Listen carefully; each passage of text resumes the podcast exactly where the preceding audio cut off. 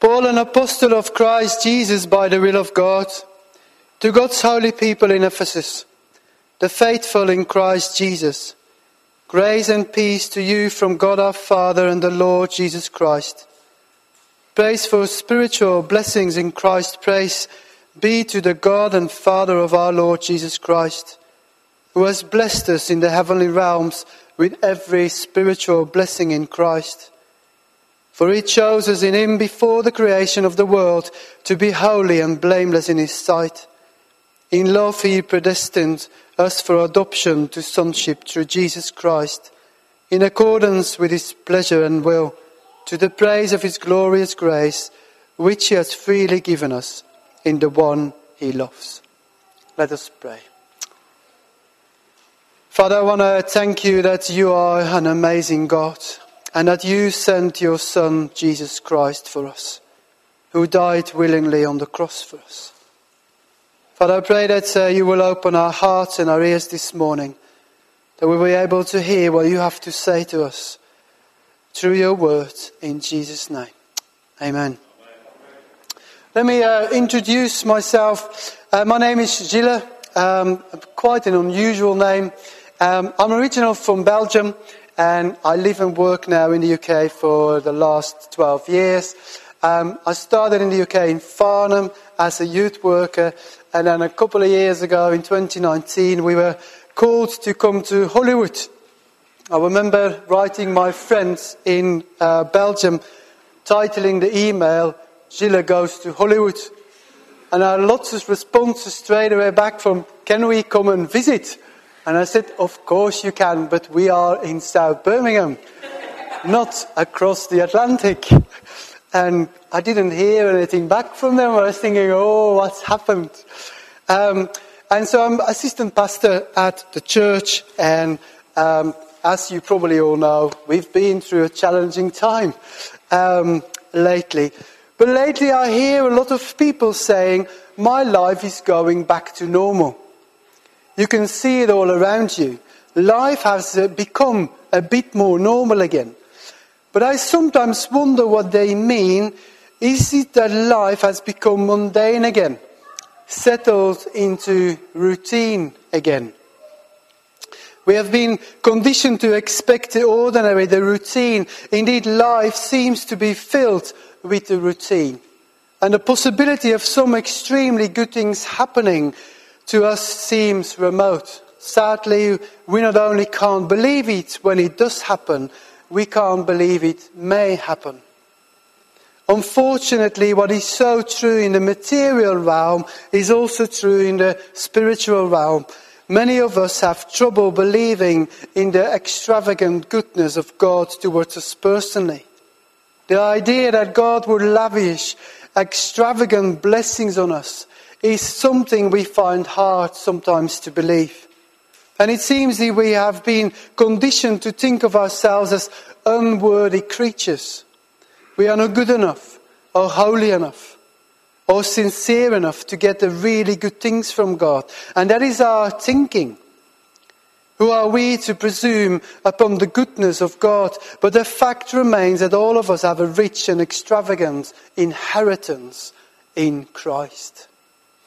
In fact, when we are told just how rich is that inheritance, we easily find ourselves saying, I can't believe it. We may not be able to believe it, but it is true. And this is one of the main themes of the book of Ephesians. It reveals to us the extreme magnitude of God's blessings to us in Christ. It tells us who we are and how we can live and it is powerful. One amazing truth is that our inheritance in Christ is given to us freely. There is nothing we can do to earn it or to deserve it. We don't have to work for it. We don't have to earn our spiritual inheritance. We don't have to work hard and earn it or be clever or be good or be deserving. All we have to do is be in Christ. How to be in Christ is the subject of the first three chapters of Ephesians. Now, let me ask you an important question. Do you really know who you are in Christ? How do you see yourself as a Christian? Do you see yourself as powerful? Or do you see yourself as important? Do you understand the true extent of what it means to have the Son of God living inside of you? Do you hold your head up high because of your relationship in Christ? Or are you sometimes embarrassed? Do you see yourself in rags or in riches? And, and being a pastor, it's, it's quite easy to, to bridge that gap with people when you meet them. Because the first question they ask, What do you do? I say, I'm a pastor of a church. And suddenly some people take a step back and think, Ooh, I need to be a bit careful here. Jesus said, You shall know the truth, and the truth shall make you free. Sometimes we emphasize the fact that the truth has the power to make us free. Truth is truth whether you believe it or not. And truth is truth whether you know it or not. But let me approach this from a different perspective. There are times when we can never be free unless we know the truth. You see, if you do not know the truth, you may be acting on a lie. If you act on the basis of an untruth, then the untruth becomes the reality for you. Don't shortchange yourself by believing you are less than God says you are. What a shame it would be to believe you are a pauper when you are really a prince. In the first six verses of Ephesians, we will discover at least three characteristics of who we are in Christ.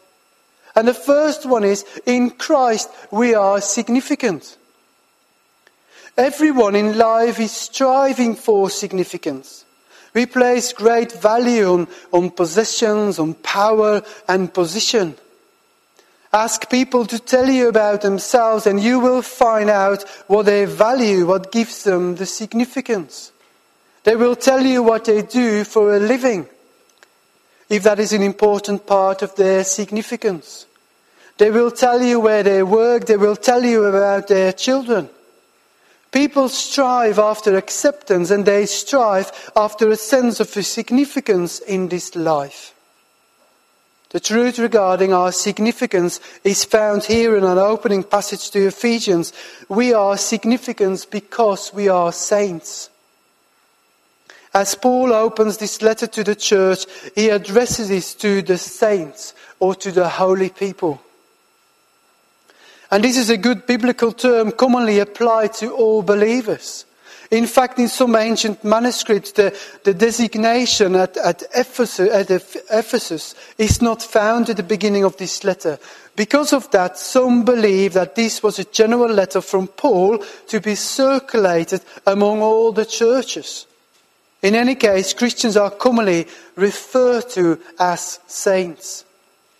This comes from the Greek word hagios, which literally means holy.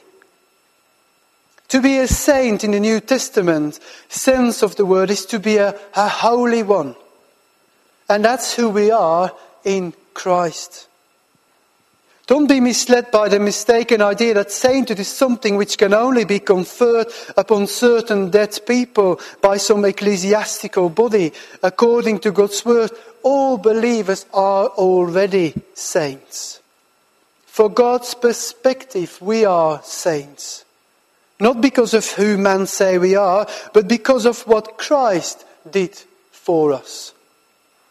We are not holy because of our own good works or righteousness. The Bible tells us that all our righteous deeds are like a filthy garment in, in uh, Isaiah 64 verse 6.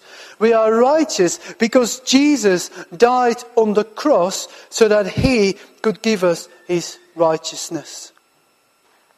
We read in 2 Corinthians 5 verse 21, He God made him Christ who knew no sin to be sin on our behalf, that we might become the righteousness of God in him. We are now the righteousness of God in Christ. What an amazing statement. When Christ died on the cross, he paid the penalty for our sin. He died there to put to death our old self. But he not only died to forgive us, he died to enable us to receive his life. As we surrender to him, he gives us his life in exchange for ours. He becomes our life. We live by his life. He is in us and we are in him. Now we live from this new level of life. His righteousness is made ours. When God looks at us, he sees us in Christ. The truth is that we are significant in Christ. In Christ, we have significance. We must begin to realize our righteousness in Christ, and that will only come as we begin to see ourselves as in Christ. One scholar wrote that the heart of Paul's message is union with Christ. 164 times we find the expression in Christ, in the Lord, or in Him in Paul's letters. This union with Christ is more stressed by Paul than any other doctrine or concept. More than justifications, than sanctification or reconciliation. Unity of being in Christ unlocks for us, 24th century readers, the very soul of Paul. Here is where we found the importance of knowing the truth. Unless we know our true position in Christ, we will never begin to live from that position. In Colossians 3 verse 1 to 4, our position is described. If then you have been raised up with Christ, keep seeking the things above where Christ is. Seated at the right hand of God, set your mind on things above and not on the things that are on earth. For you have died and your life is hidden with Christ in God. When Christ, who is our life, is revealed, then you will also be revealed with him in glory. Our position is as those who are hidden with Christ in God. We are now seated in heavenly places in Christ. That is our position. And we are saints because of our position in Him. We are significant because of our position in Him. What we must begin to see by faith is that our significance comes not from the three P's, the possessions, the power, and the positions. Rather, who we really are is people who have intimacy with God. It has been said that some people can't get saved because they won't accept their sinnership. And that some Christians can't walk in victory because they won't accept their sainthood. In Christ, we are significant. In Christ, we are saints.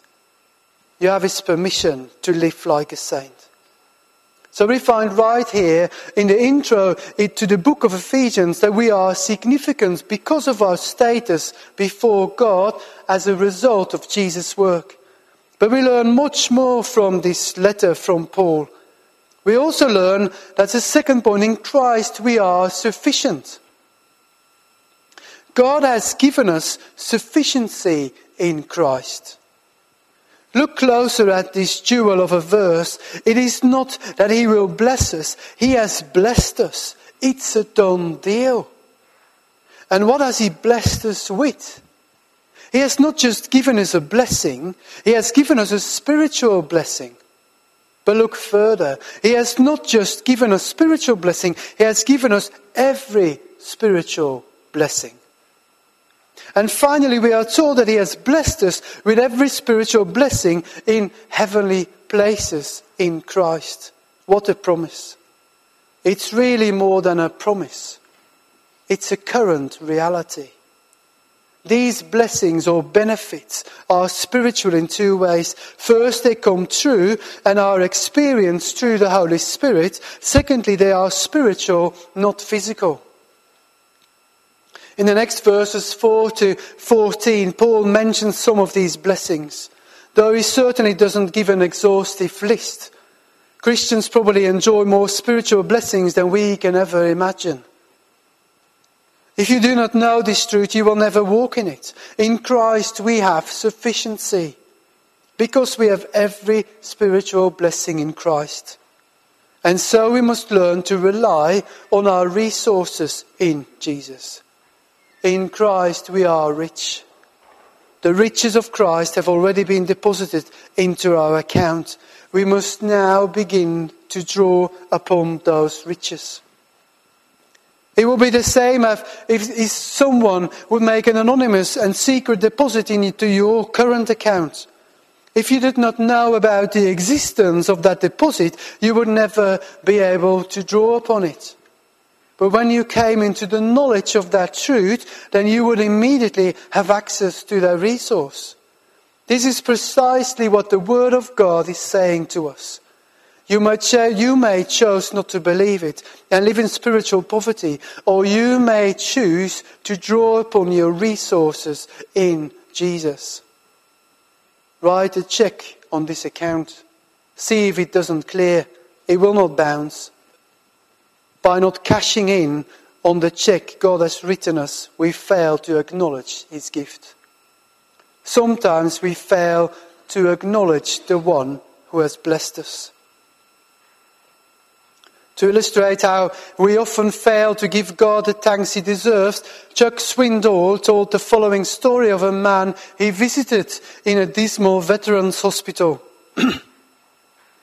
and he says, This the day I arrived to visit, I saw a touching scene. This man had a young son, and during his confinement in the hospital, he, he had made a little wooden truck for his boy. And since the boy was not allowed to go into the ward and visit his father, an orderly had brought the gift down to the child who was waiting in front of the hospital with his mum. The father was looking out of the fifth floor window, watching his son unwrap the gift. The little boy opened the package, and his eyes got wide when he saw the wonderful little truck.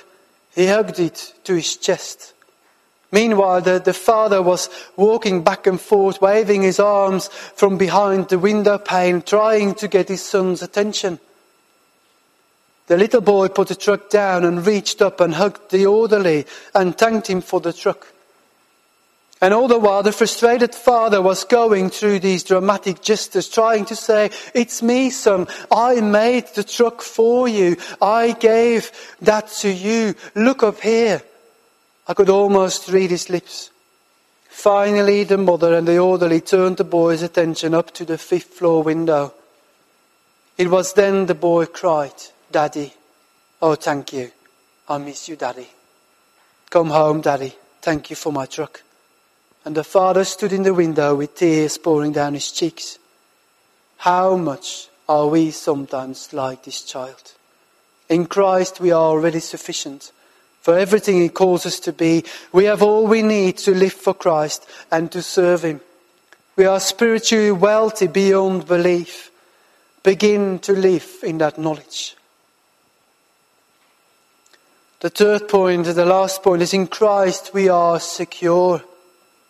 We are secure because of the spiritual blessings of being chosen. In verse 4, we are told that God chose us in Christ.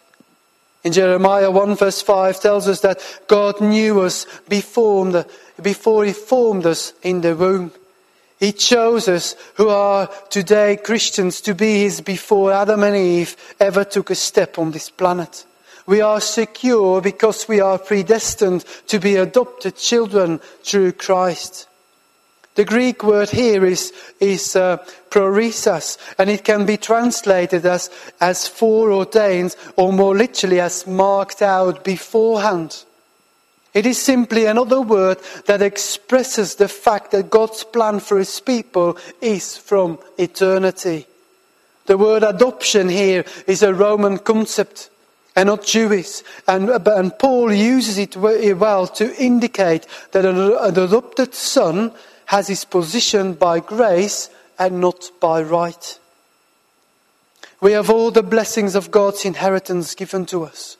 We are secure in the blessings of God because of His grace.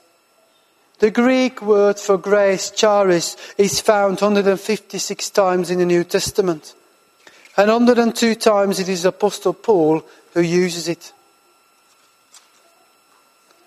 What does the word mean? Well, there are a variety of dimensions. Essentially, grace is unmerited love and favor. In the Christian context, it is God's unmerited love and favor demonstrated in and experienced through Jesus Christ. Some of you know the little acrostic defining grace as God's riches at Christ's expense. And that's not a bad definition. What stood out in Paul's mind is that God treated him with incredible kindness, even though in no way deserved it. That's Paul's desire in pointing out his spiritual blessing to us. All of life is extra. In Christ we can learn to rest in our relationship to him. In Christ we are secure because we are in the beloved. We are truly in Christ. Some translations say we are accepted in the beloved. The point is that we are His. We are in Jesus. Therefore, we are secure. Our security rests on our relationship. It was God's will to choose us. He called us in order to adopt us as His sons and daughters. We are told that this is His will. In other words, God has given us what we do not deserve. He has freely bestowed on us His grace and made us part of His family. No wonder God could say, Behold, what manner of love the Father had bestowed on us, that we should be called children of God. God loves me. He has accepted me, and the same is true for you. He loves you, and He accepted you. There is nothing you can do for God to love you more. There is, there is also nothing you can do for God to love you less. God doesn't change you so that He can love you. He loves you in order to change you. It is His love that changes you. Surrender to that love. Bask in it. Rest in your relationship in Jesus. In Christ, we are secure. In Christ, we are accepted. What a powerful passage. In Christ, we are significant. In Christ, we are sufficient. And in Christ, we are secure. We can say it another way. In Christ, we are righteous. In Christ, we are rich. In Christ, we are received. We are saints. So learn to realize your righteousness. You are blessed with every spiritual blessing, so learn to rely on your resources. You are accepted in the beloved, so learn to rest in your relationship with Him. It seems such a shame, uh, like such a shame that people could be unaware of their rightful treasures. Yet this is precisely the condition of many Christians who live without taking advantage of God's promises of peace, strength, comfort, wisdom, love, and many other spiritual treasures to which all the heirs of God are entitled. What treasures might God be holding in trust for you to claim? Remember what Jesus said about the importance of knowing the truth. You can't behave right unless you believe right. Proverbs 23 verse 7 says that as a person thinks within himself, so he is.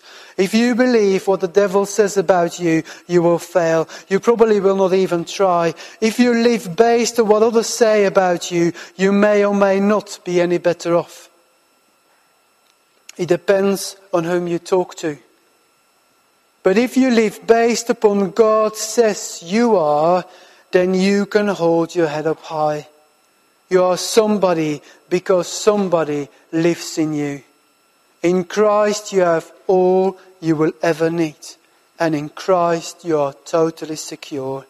Nobody, nothing can ever take that away from you. Amen. Amen.